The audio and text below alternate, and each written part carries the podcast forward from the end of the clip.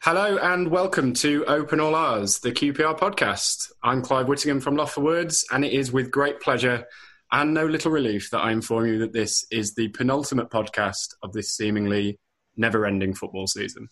We shall soon be free from the tyranny of the weekly Zoom meeting.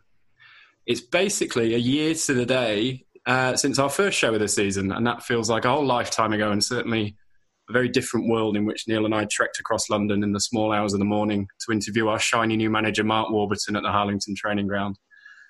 Much has happened since then, of course, lots of it bad, some of it good, not least our remarkable, completely unexpected, totally out of the blue, and nonetheless very welcome 4 3 home win against Millwall on Saturday. Just when you'd lost faith, just when you'd given up hope, just when you were questioning whether you even like QPR that much anymore, the buggers reel you back in, just like they always do. We'll be discussing that tonight. We also have transfer news to discuss. Potentially Bright Osayi-Samuel going out, although he doesn't seem very sure about that anymore. Potentially Kiefer Moore coming in. Although whether that hangs on the Bright deal, we don't know. So maybe none of it's happening, but we'll talk about that. And we have a game tomorrow. Of course, we have a game tomorrow. We have a game every day.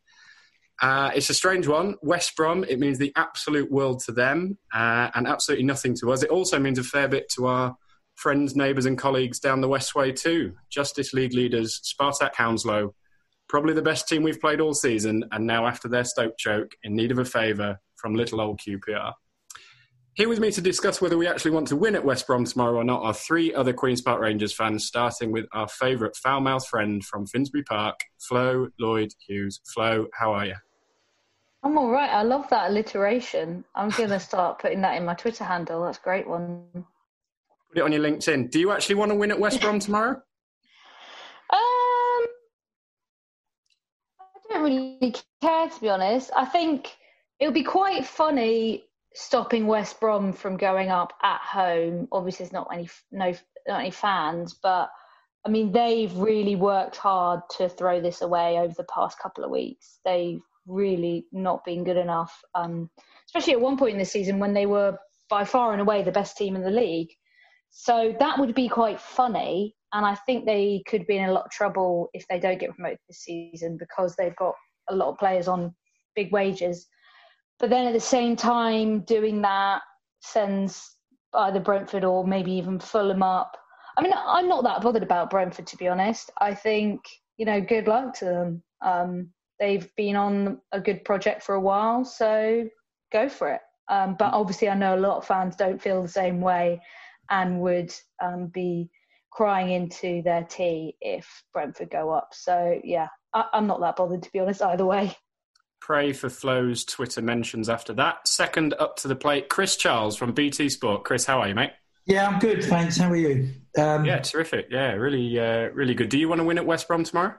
Yes, I well, mm, I, I tell you, I, I definitely did. Uh, I, de- I, definitely did um, want us not to to win, um, and yeah, just to just to just to shut those uh, fools up from down the road. Um, but having watched the game uh, a few days ago, Saturday, um, and I was cheering every goal like we'd um, we won the playoff final again, and I thought I, I, I, can't actually back my team to lose. I can't actually do it. Um, so, but if West Brom do win as expected to, as long as we don't roll over, then I'm not going to be distraught if, if, if it means West Brom and Brentford can't. Uh, uh, Fulham and West Brom can't go up. Uh, Jesus, start again. Fulham and Brentford can't go up automatically. Um, I mean, I, I, know a lot of decent Brentford fans, guys I used to work with.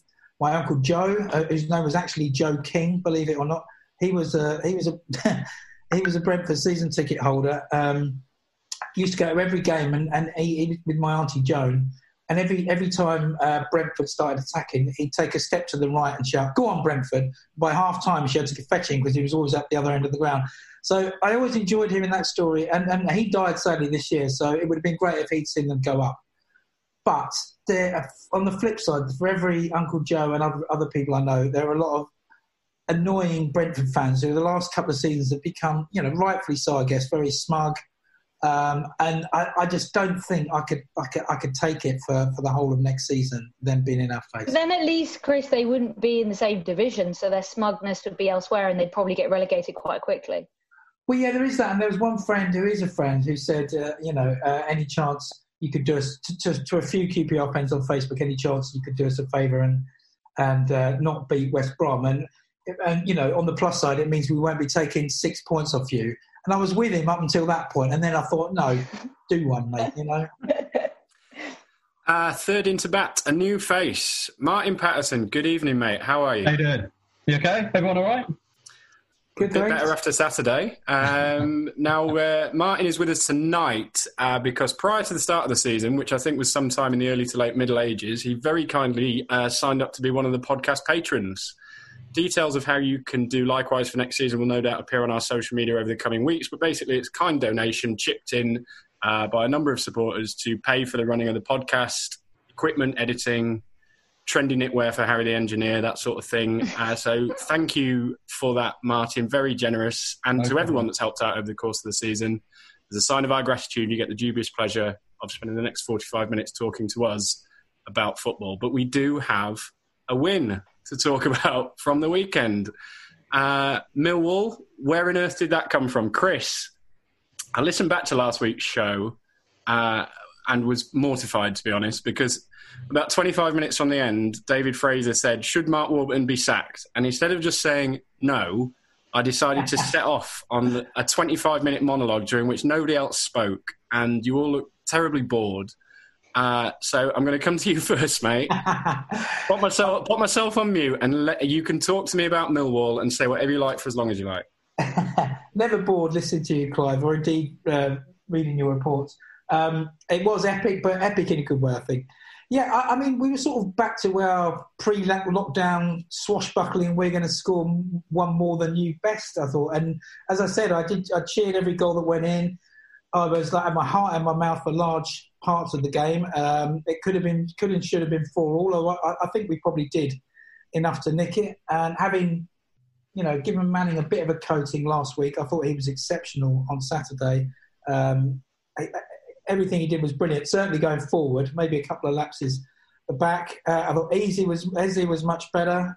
Um, this was all without Bright Osayi-Samuel, who was supposedly um, in Belgium, uh, although we'll come to that later. But apparently he, he, might be heading to Leicester now. Who knows? Um, we will come to that one later. But yeah, I was. It was a genuinely exciting game, one that I was happy um, to forego the rest of my season ticket uh, money for. Uh, a, a, classic worth the entrance fee alone. Um, it's just a real shame that we couldn't have gone in like that uh, from the start of lockdown and hit the ground running, as I've said before because I, I, think probably 70. I'm not okay.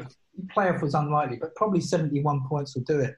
And you just think, you just look at what could have been, uh, and, and, just don't, don't, wish we'd done it sooner. But can't really say, can't really slag them off. We did let three in, but then that's sort of been the, the, the mark of this season. Um, but just nice to sign off with a with a win at home. Martin, how did it look from sunny Swanage? It was really good. I didn't want it to end actually. Um, they were a lot better, weren't they, all round? Um, the commitment looked there again. Um, but I don't, I don't know. I don't know. Is it? I, I, honestly don't know what what to say about it now. Really, because we were good in spells, defended terribly. Another goal from a corner, wasn't it? We let in. How many times we've done that this season? Unreal, isn't it? But um, yeah. we scored one from a corner as well, didn't we? Masterson, which is good. Um, but yeah, like I said, I didn't really want it to end. Um, it's just frustrating because it's uh, it's a sort of what could have been. Yeah. What could have been if we'd been like that from the from the first game after lockdown.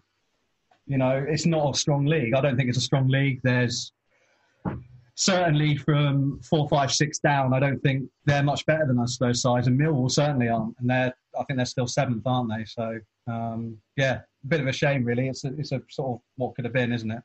Yeah, and taking six points off Millwall, like you say, seventh seventh place him. I thought Chair was excellent on uh, on Saturday. The assist for Eze's goal was just sex, really, wasn't it? Just just unbelievable little touch there. Flo, what did it uh, what did it look like to you? Yeah, more of the same, really. Just like Martin, it was just chaos, but really enjoyable, and that's the main thing. You know, it's been a while since we had fun enjoying QPR, and it was nice to just kind of see that Warburton madness unfold and just see us going for it a little bit more. We just had been so subdued since restart. So it was great to just see us going for it and just kind of letting people off the leash and kind of thinking, yeah, if you want to have a pop from 30 yards, fuck it, just go for it. If it hits the crossbar, great. Like at least it's a shot on target, you know? I think there's been too much kind of trying to be too clever uh, as well. And, and maybe that's trying to be smarter with our resources because we're thinking, oh, if we push too hard with Eze and Bright, maybe they'll get injured. If we push too hard with Manning, maybe he'll get injured. Well, Bright Osayi-Samuel gave himself cramp just giving us that equal, uh, equaliser against Luton. So, you know, you might as well go as far as you can with those players. And we were a bit lucky in the end to escape with three points because Millwall had those two got disallowed goals, one in right at the end. Um, and it's obviously impossible to tell on on the stream whether or not it's offside because you've only got you know one main camera that you can really pick from. And we know at Loftus Road that most of the pitch is unviewable from TV cameras. But yeah it was it was loads of fun loads and loads of fun. And I just wish we'd got more of that really. It was sad that it came so late but it was a great way to put Manning and Eze on the shop window and really just showed why like Martin said, this league is enjoyable and open, but the quality isn't great. And someone like Millwall, who's been touted as this like playoff surprise, and Gary Gary Rowett's done so well um, in charge of them, really, you know, doesn't take a lot to beat some of the teams in this league, and it's just so frustrating when when we can't do it. When you see how actually easily that some of them can be turned over. Yeah, I, I, there was one one thing, you know, mean, we talked about all the improvements in the players. Um, David Moyes being in the stands might have had something to do with it if you're being uh, completely cynical. Hopefully not. I'm, I'm hoping that I think Warburton for the first time after Sheffield Wednesday, I think we, we touched on that, was, was genuinely upset with his players, um, went against his normal um, uh, policy of, of not putting the boot in at all and demanded a reaction. I'd like to think, certainly going forward, you know, he got it. I mean, the one, one uh, bit of the 4 3 not being just a standard – uh, boring 2 0 defeat at home was that Clive in the match report said, uh, I thought I was going to have to pass, pad it out with the story of my old man being cornered by a circus lion in Grimsby. And, you know, I would love to actually hear that tale sometime. So, well, just wait until uh, wait until we have a nil nil, and I'll definitely uh, I'll definitely do that. What do we did we uh, buy Warburton's excuse this week for conceding off corners that uh, Millwall just have loads of tall players. Apparently, I mean, who knew? they are big, aren't they? They're, they're huge. they are big, but we don't we don't play them every week. And like like you said, Martin, we uh, we do concede off corners rather a lot. Um, I thought that one had counted at the end. I thought it was four four. I had a little strop in my living room over that one. But uh, are we? Uh, I guess it's quite a young defence, isn't it? Kakay and Masterson. I'm scrabbling around for excuses. I mean, what do we think? I mean, Barbet's a bit I, I really, really want to like Barbet. I really want to like him, and I do. I've given up Martin, so don't worry. yeah, it's it's it's a tough one, isn't it? Because he's so frustrating, so frustrating. When he looks good, it's when he's doing something last ditch, like a last ditch challenge and stuff like that. But when he has time to pick a pass, he, he doesn't look great to me. I don't know. I don't know what you think, but that that's what it looks like to me. Well, his his USP was supposed to be that he's a ball playing centre back of the John Stones variety. But the problem is he's completely immobile, just like John Stones is. He has no self awareness. The man never looks around to see who's around him, whether that's his teammates or other or the opposition. And it frustrates me so much. And I know when I've you know criticised Barbet before, lots of people said you know part of the reason we went on that good March run was because of Barbet.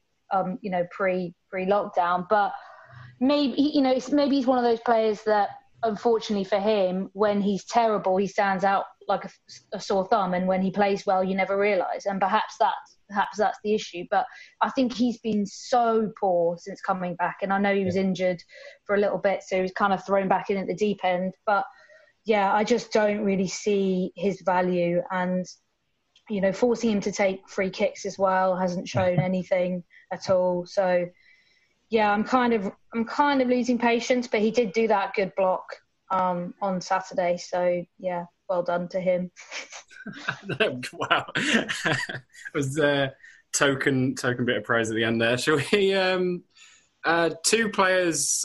Uh, one who I gave a bit of stick to last week. I thought Dom Ball's been pretty poor since everybody decided he was the second coming, and I think we've all got our problems with Luke Amos, but I thought both of them played really well on uh, at the weekend. Ball was apart. I, I, gave man of the match to Chair. Just I thought Chair was unbelievable, but um, Dom Ball was was charging around like a man possessed at once. Like not entirely in control of his uh, of his own body and actions, but uh, strange, strangely effective.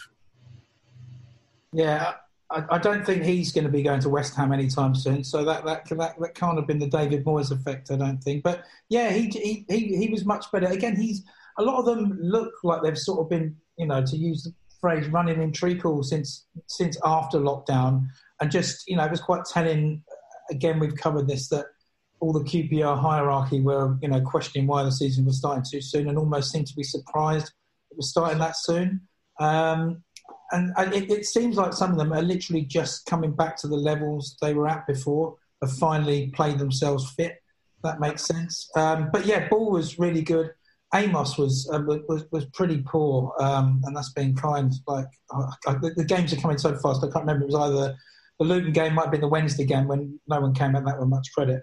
Um, but yeah, we need because let's face it, we're going to you know lose a lot of these guys over the summer, so we need some of these players um, to start getting back to their best. Because uh, next season is going to be so difficult to, to call, even now, as to whether we're going to be top six, bottom six, challenging for promotion, dead certs to be relegated. All depends. We'll be uh, we'll be sixteenth, Chris. Let me kill, let me kill that uh, kill that suspense for you straight away. We'll be yeah. uh, we'll be sixteenth, mate.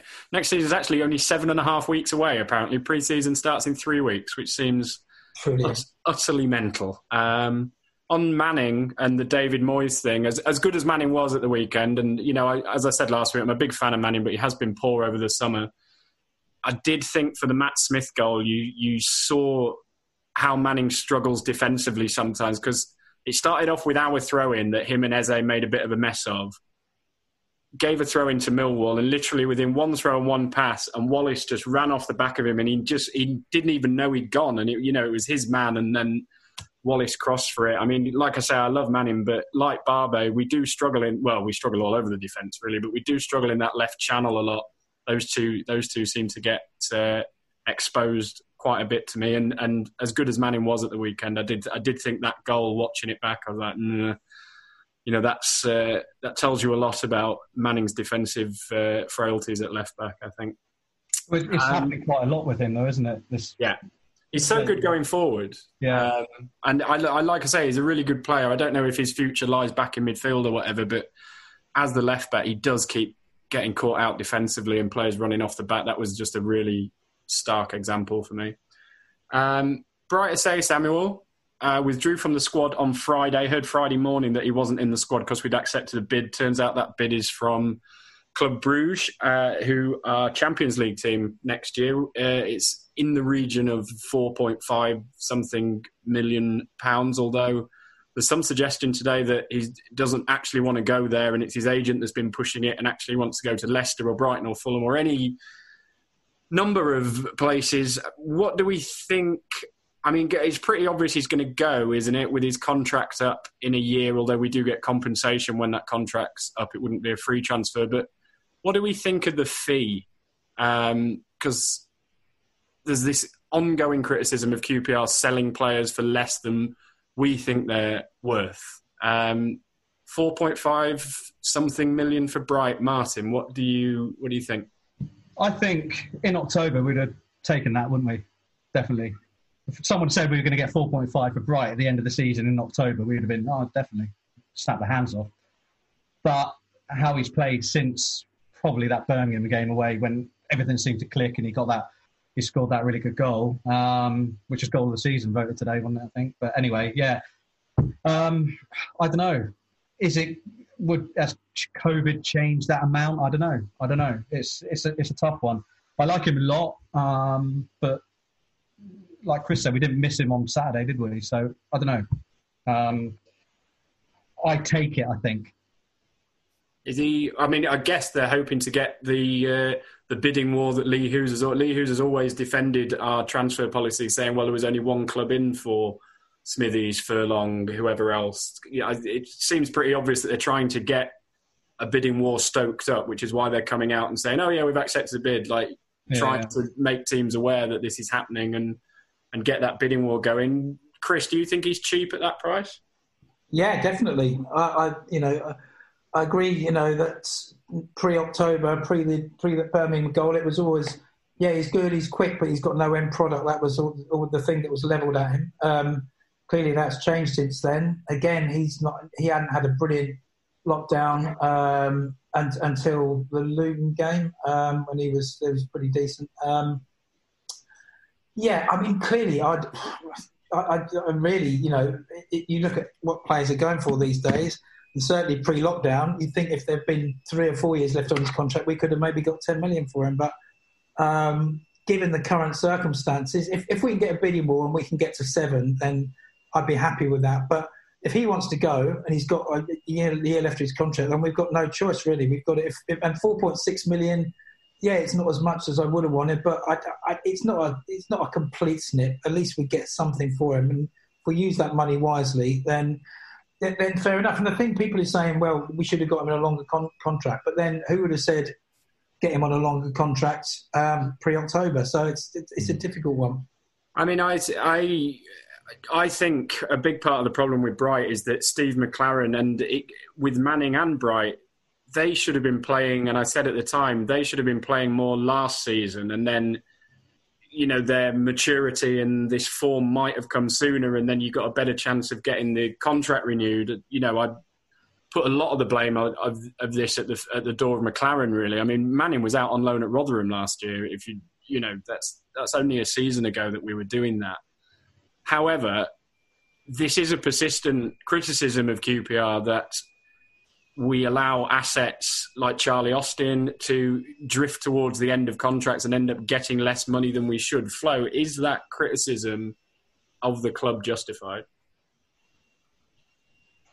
I think it's justified, but it's not something that's unique to QPR. It's something that every single club struggles with. It's a classic, you know, season struggle for most clubs is tying down their big players who are sought after to big contracts. And I've talked about West Brom and, and Nathan Ferguson before, and it looks like they're going to get.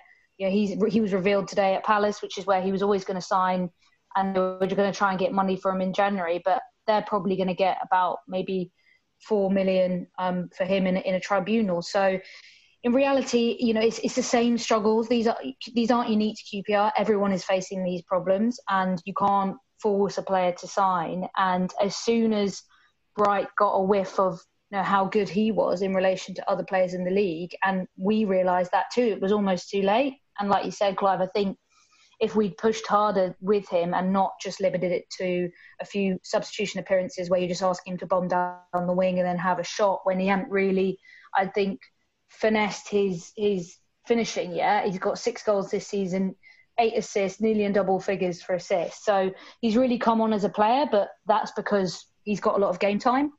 So I think we could have we could have secured them. We we could have secured him if we'd put more confidence in him earlier on, and maybe we wouldn't be having this conversation. But I think Martin's right in the grand scheme of things, with everything that's gone on, with COVID, with the long break, we can't be too disappointed with the money. I think with everything else, I think it's it's not the end of the world, and he came into such good form so quickly that you know we weren't to expect that this was going to be one of our big things to to flog this summer. So I think it's the best we can get really, and if if we manage to fight and, and create some kind of bidding war and push it more towards eight, which I think is what people were hoping for, then oh, even better. But it, I think it just goes back to it doesn't matter what we get, we got to spend it wisely, and then we, I guess we move on to Kemar Roof then because for us chucking potentially two to three million at a player is a big risk, and,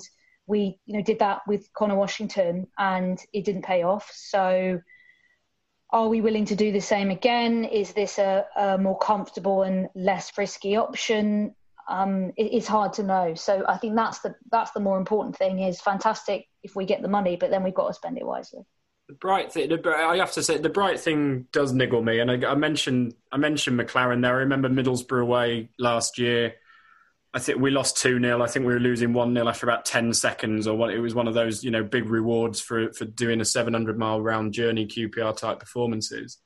I think Bright came on for the last 20 minutes and I gave him man of the match because, you know, he was he was just our, our best player, even though we've only been on the pitch for 20 minutes. And I remember, I won't name names, but one of the uh, one of the people that works quite high up at the club, I, I just saw him on the way out that day. And he was fuming at how little game time Bright was getting and basically said words to the effect of, well, I won't repeat it, but he was he was not happy that um, that Bright wasn't getting these minutes. So the club knew back then, even though McClaren didn't seem to, what they had in Bright, and I don't know. It, it, with him in particular, it feels slightly short-sighted that his contract that he was we've been allowed this situation to develop where he suddenly started playing well this season when he's only got 18 months on a deal. I guess you could say if they weren't if they weren't sure last year, then you can't be handing contracts out. But they seem to give contracts out to people like Shodipo and Hämäläinen, and you know, in the vague hope that they turn into championship players. It just it does niggle me that Bright's been allowed to to get into this situation where he suddenly starts playing well, but his contract uh, his contract's up. Um, like you say, assuming he is going and we are getting money for him, it looks like well the the, the story during the rounds is that we are going to try and spend some of that on Kiefer Moore, the striker who scored against us last week uh, for Wigan. Is potentially a yeah, sorry, I don't know why I'm going on about. I'm in my um, I'm na- West Indies cricket cricketers is what I just named. I'm still thinking about the England game yesterday, not my uh, brain. Kiefer Moore, a championship uh, championship striker for two million quid. That's uh, it's a collector's item. It's potentially a, a, real live striker that we can own all for ourselves. Chris, good signing, bad signing. What what would you think if we got him through the door? Um, well, two million for a striker. You're gonna, you know, like Conor Washington, the three million. I mean, he did it. A, he had a, basically a purple patch for purple patch for Peterborough, seven games and eleven goal, uh, seven goals in eleven games. Haven't got me teeth in today or something like that. Um, whereas um, Moore seems to have, has done it in the championship. Um, I don't know that much about him. Um, I saw, I've seen him play. I've obviously seen him score a goal against us. He seems quite decent. I, I think it's worth taking a punt on. Um, uh, that surname Moore does worry me though, having had Stefan Moore um, on our books not too long ago. So that gave me the shivers a little bit. But yeah, I, I, I yeah, I'd be happy with that. Martin, you you uh, you looking forward to him coming in if if indeed he is? Yeah, I think so. Um, I, something we we do tend to do. We do t- tend to overhype players, don't we? As a club and as fans, I think we just Washington is a good point on that. I think I think we he came in for Austin and everybody was, ah, he's going to be brilliant. He scored so many goals for Peterborough and whatever. But I think, um, yeah, I think we just got to sort of remember where we are now. This is what we're doing, and yeah, like you say, it's going to be our striker rather than a than a loan deal. So, yeah, I mean, he he doesn't really fit what Warburton was tending uh, tending to do, was he? With you know, he got rid of Smith, and Smith a similar sort of build. Um, so I don't know, but he's, he's a bit more mobile, I think, isn't he? You, yeah, I suppose you could hardly be less mobile than Matt Smith. But my my my immediate thought was it, it did feel a bit weird to get rid of Matt Smith just to bring in Kiefer Moore a, a, year later. That was that was the first thing that sprang to my mind. We've seen the problems with relying on loan strikers every year. It's dead money. They're expensive. It's dead money because we can't keep them at the end. Sometimes they're just not interested, and you end up in a Tomer Hemed situation sometimes they're really good and then you just lose them because they're not your player, like like Nahki Wells, or you, you get the sort of Hugill situation where we'd probably quite like him to come back and the the wages uh, aren't there. We've discussed championship striker market on on this podcast a lot. I guess if you can get a championship striker for two million because of the situation we're in, Flo, you you have to take that chance, don't you? Yeah, yeah, I think so. Yeah. Yeah, I, th- I think so. Um, I think maybe Conor Washington is, is a little bit different. At least we know that he can play at this level. Um, but it's just, it's so hard to know because if it doesn't pay off, then you know it's going to be added to the pile of things that we've wasted money on, and if it does pay off, it's going to look like genius. So I just don't know what to think anymore. It's just so it's so unpredictable. But I think with it, in this case, yeah, it is less risky because we know he can score goals in the championship. But like you said, we had that in Matt Smith. It, it wasn't pretty, but he got the job done, he got the job done within two minutes of coming on on Saturday as well. So it's interesting if we're going for someone who's fairly similar to that, and Hugill's a, a fairly big presence in the box as well. Maybe a bit more, got a bit more to him than than Matt Smith did, but yeah, it's, it's an interesting one, and if we do do it, I just hope it pays off. But I, I quite, I've quite enjoyed Hugill. Yeah, he's he's a bit of a donkey at times, but he's done well above, I think, what a lot of people expected him to do. And if we could get him for another season, perhaps pay less of his wages, then I, I don't think that would be too bad.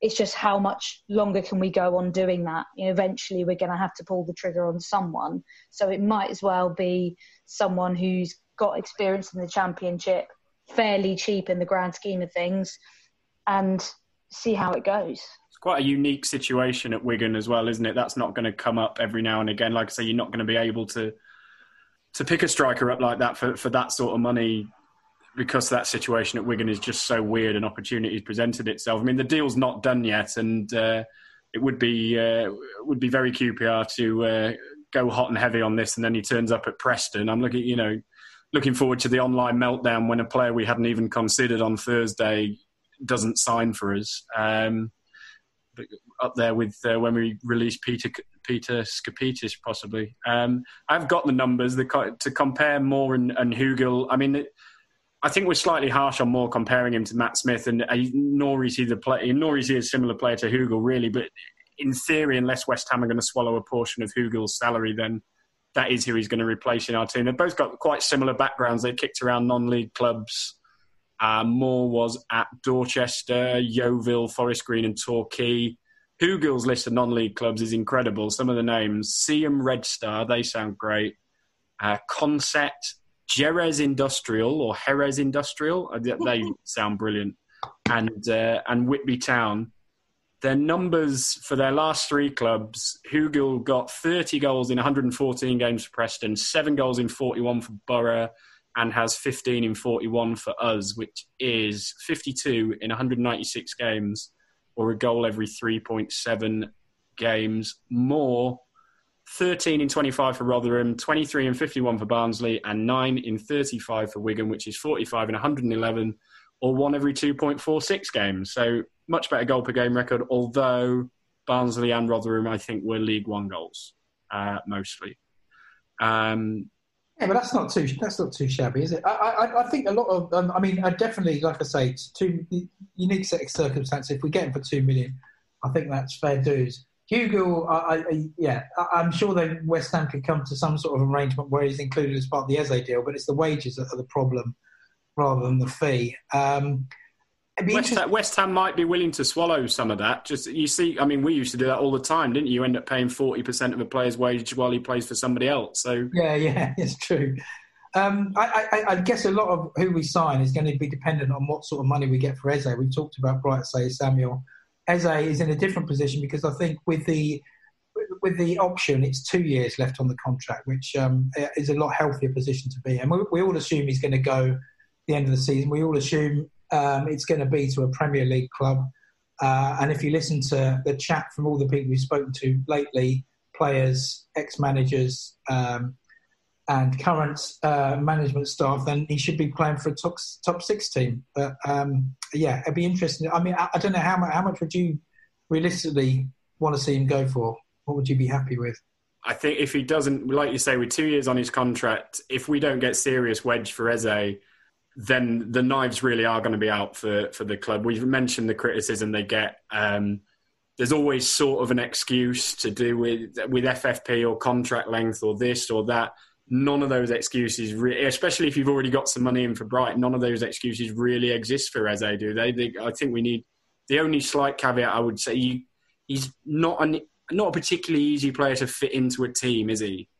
Um, That's what I'd say. I said, well, like Bright is is more attractive to any club because he's much more versatile, whereas Eze is going to require more patience. But the thing with Eze is there's been a lot of chat and a lot of hype around him for a good two years now, and lots of club clubs reportedly interested.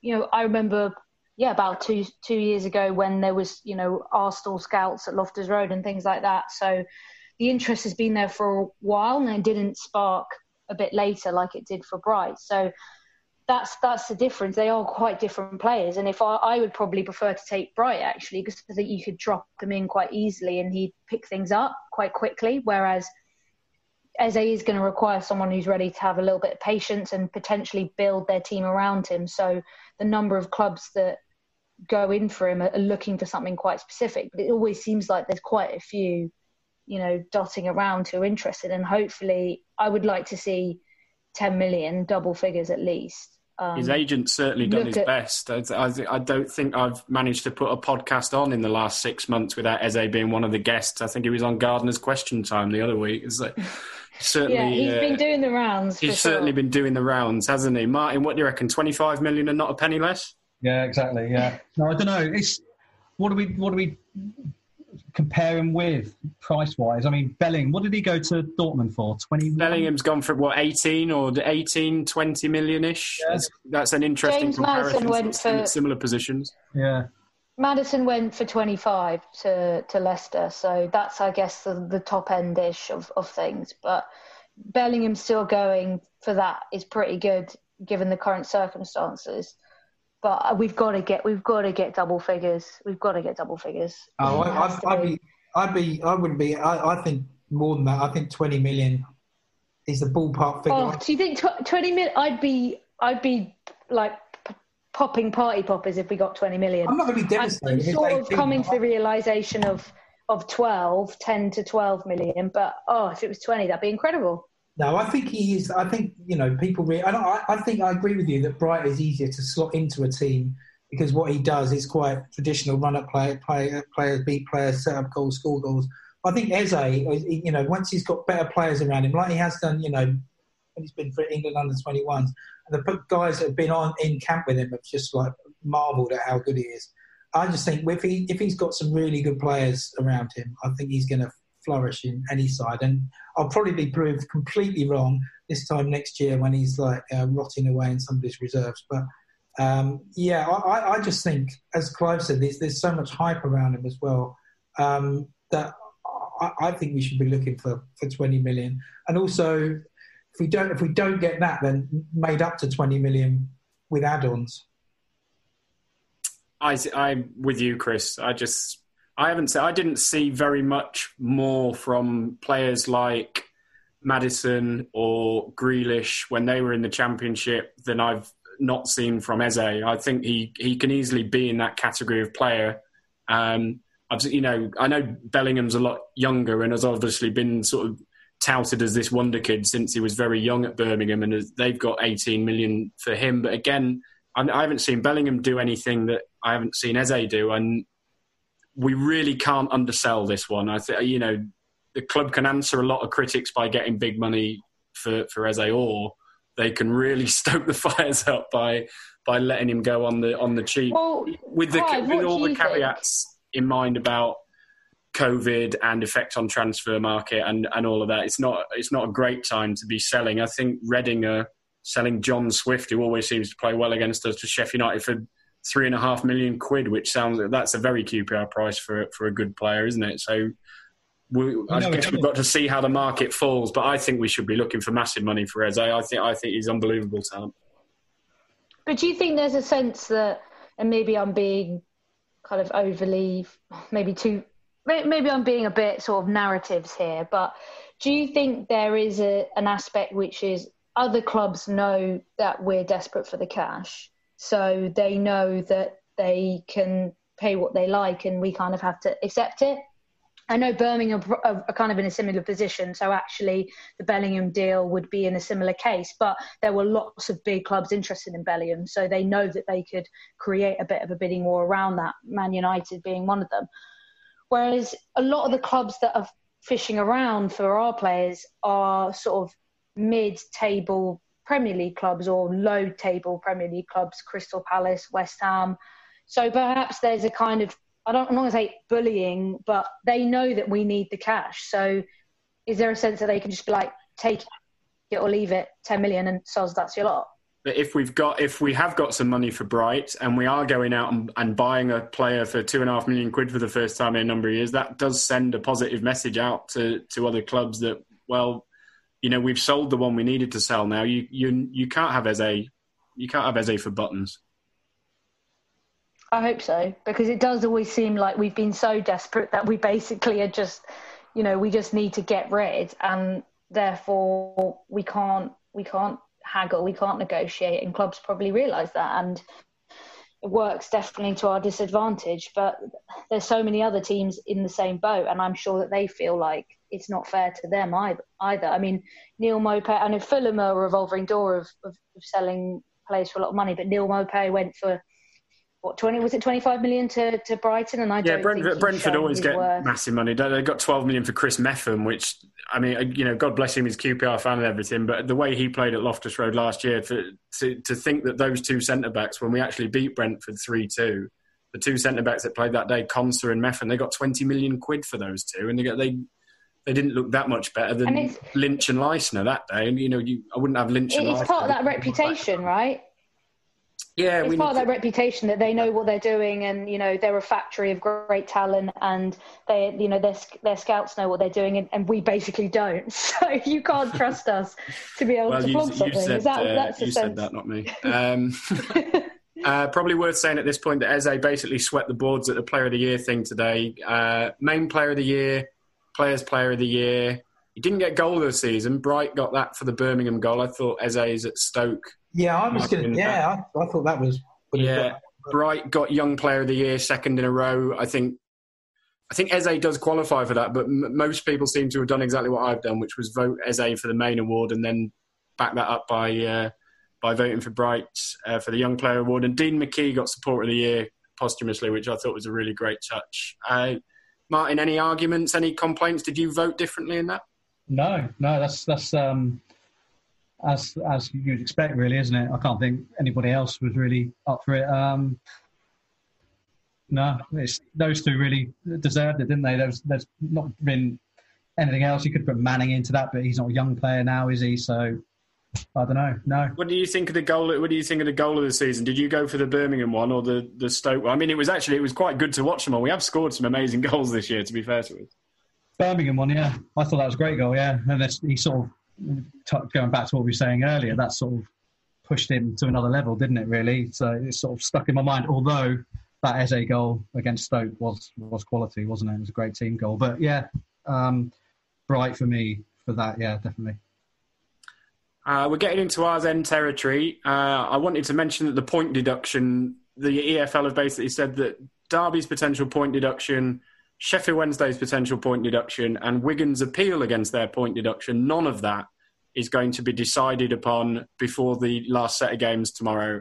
Uh, so, by my reckoning, I mean, pure EFL, by my reckoning, there are a good 10 teams, not including ourselves, thankfully, but only just there are a good 10 teams that don't actually know after tomorrow's games whether they are planning, bearing in mind next season is seven and a half weeks away, whether they are buying, selling, planning, and budgeting for a League One season or a Championship season, which just seems absolutely incredible to me. I mean, Wigan, fair enough, maybe that's only a couple of weeks old, but this Derby and Sheffield Wednesday situation is literally years old. You couldn't write this stuff, Chris. No, absolutely not. I, I, I did hear whispers that they that their points might come off next season, um, but I, I, I, you know, I, like you say, the EFL made a right pig's ear of this basically, um, and, and this whole selling your ground back to yourself. I mean, Jesus, that, that someone needs to be made an example of for that.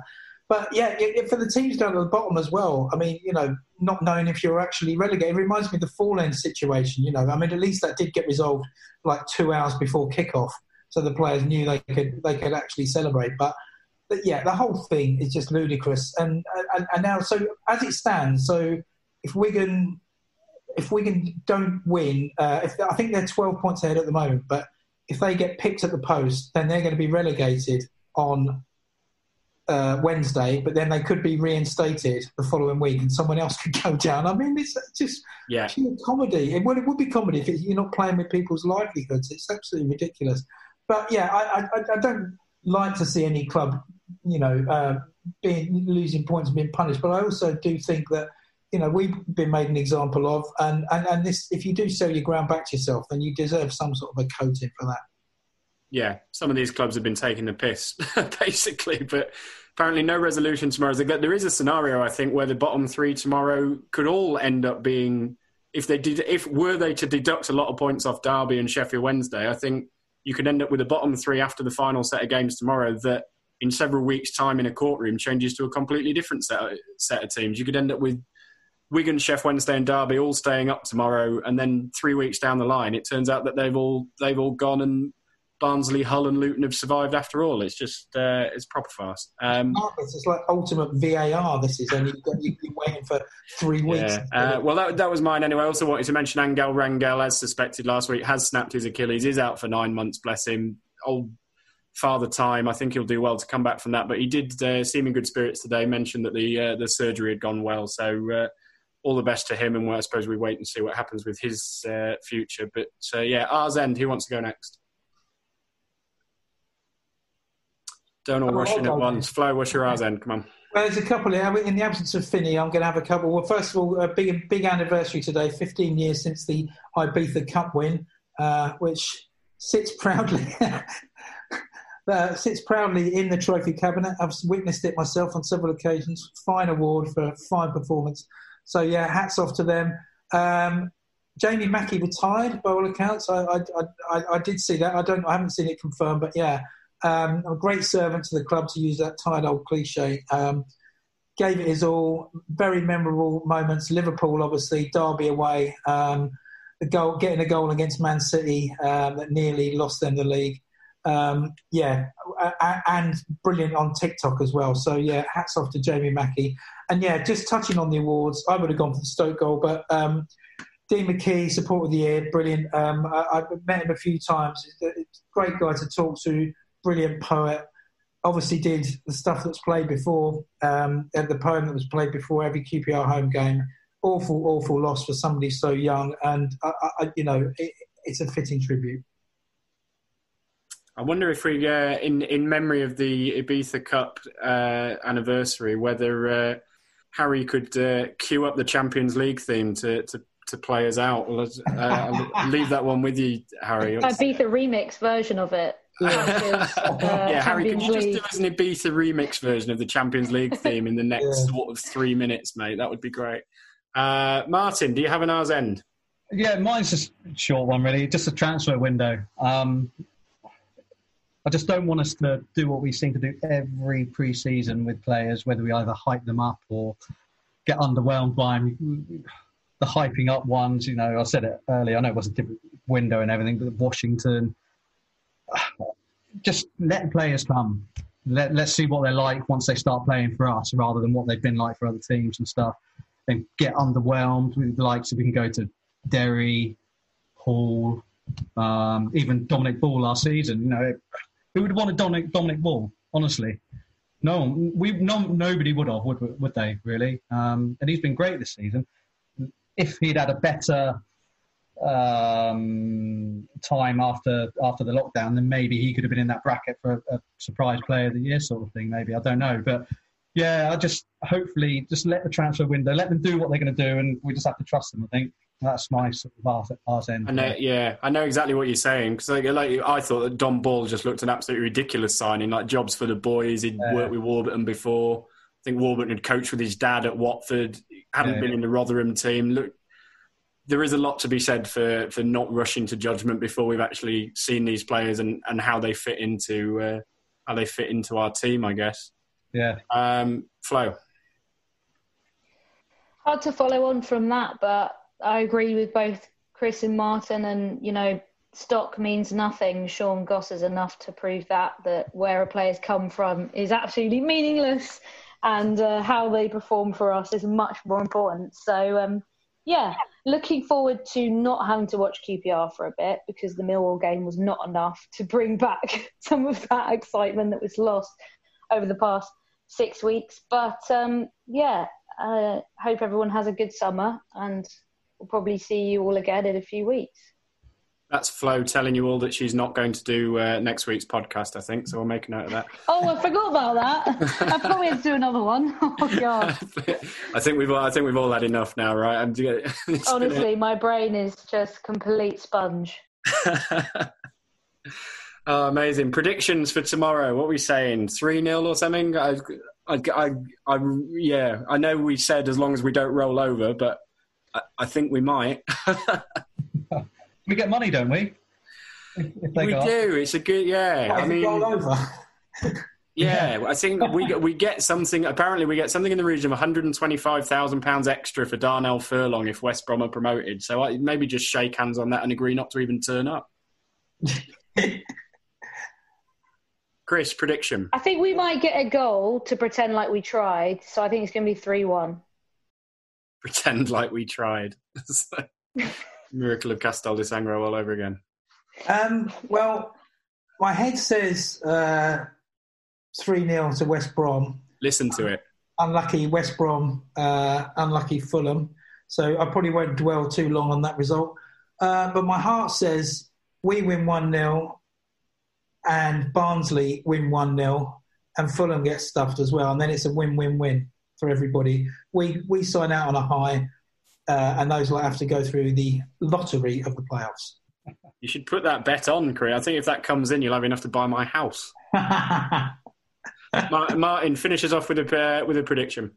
I'm going to say I, it'd be so QPR if we won tomorrow. It'd be so QPR. Um, but uh, two 0 West Brom. Yeah, I think I think so as well. But uh, we'll always have Millwall. Um, so, uh, so that's it. Penultimate podcast wrapped up. I think uh, we're coming back next week. Although Flo has uh, already said that she's not. So, uh, have a good summer, Flo. We'll see you uh, when next season starts. As about twenty-five minutes, I think. So, enjoy that break. You've earned it. Um, I tell you what, Clive, what will be fun though is thinking tomorrow of. I wish we could have live feeds of all the Brentford and Fulham teams fans around the tellies cheering on QPR and what's yeah? What's what's poor Peter Gilham going to do tomorrow? I mean, oh, my heart goes out to the poor weirdo. Oh, um, but, but, anyway, um, well, thank you all for your company. Thank you everybody for listening. I think we are coming back next week, although when we've got the energy for it, maybe we'll just knock it on the head and uh, and see you in September. But uh, thanks for listening. Martin, thanks for joining us. Nice to nice to meet you and uh, yeah. and talk to you for the first time. Thanks for your support this year. Okay. And uh, yeah, this has been Open All R's.